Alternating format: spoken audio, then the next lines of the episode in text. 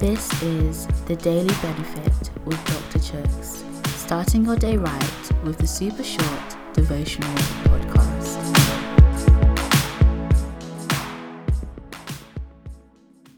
Hey guys, today's reading is taken from John chapter 4, verse 23. But the hour is coming and is now here when the true worshippers will worship the Father in spirit and truth, for the Father is seeking such people to worship him.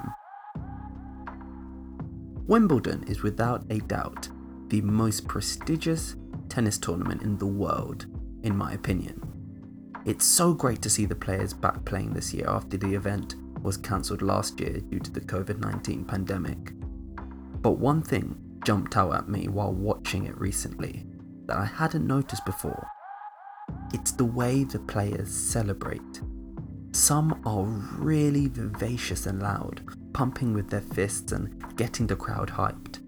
Others, even when they win a crucial point, aren't anywhere near as lively. Instead, they quietly shake their racket or nod their head with purpose, almost to say, Yes, that's it, more of the same.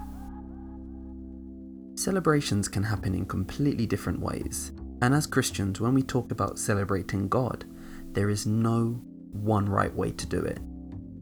Today's verse says that the hour is coming and is now here when the true worshippers will worship the Father in spirit and truth, for the Father is seeking such people to worship Him. All God wants is our worship, our celebration of Him to be in spirit and truth, a from the heart kind of celebration.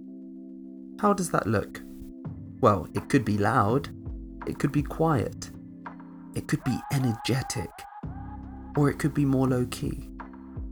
Either way, much like the tennis player who knows the importance of the point that they've just won and decides to celebrate, so do we we mustn't forget the importance of what God has done for us when we choose to celebrate. So today, let's celebrate in our own way, but make sure that we make it about Jesus. Pray with me. Lord, thank you for celebrations are our portion. They are our inheritance.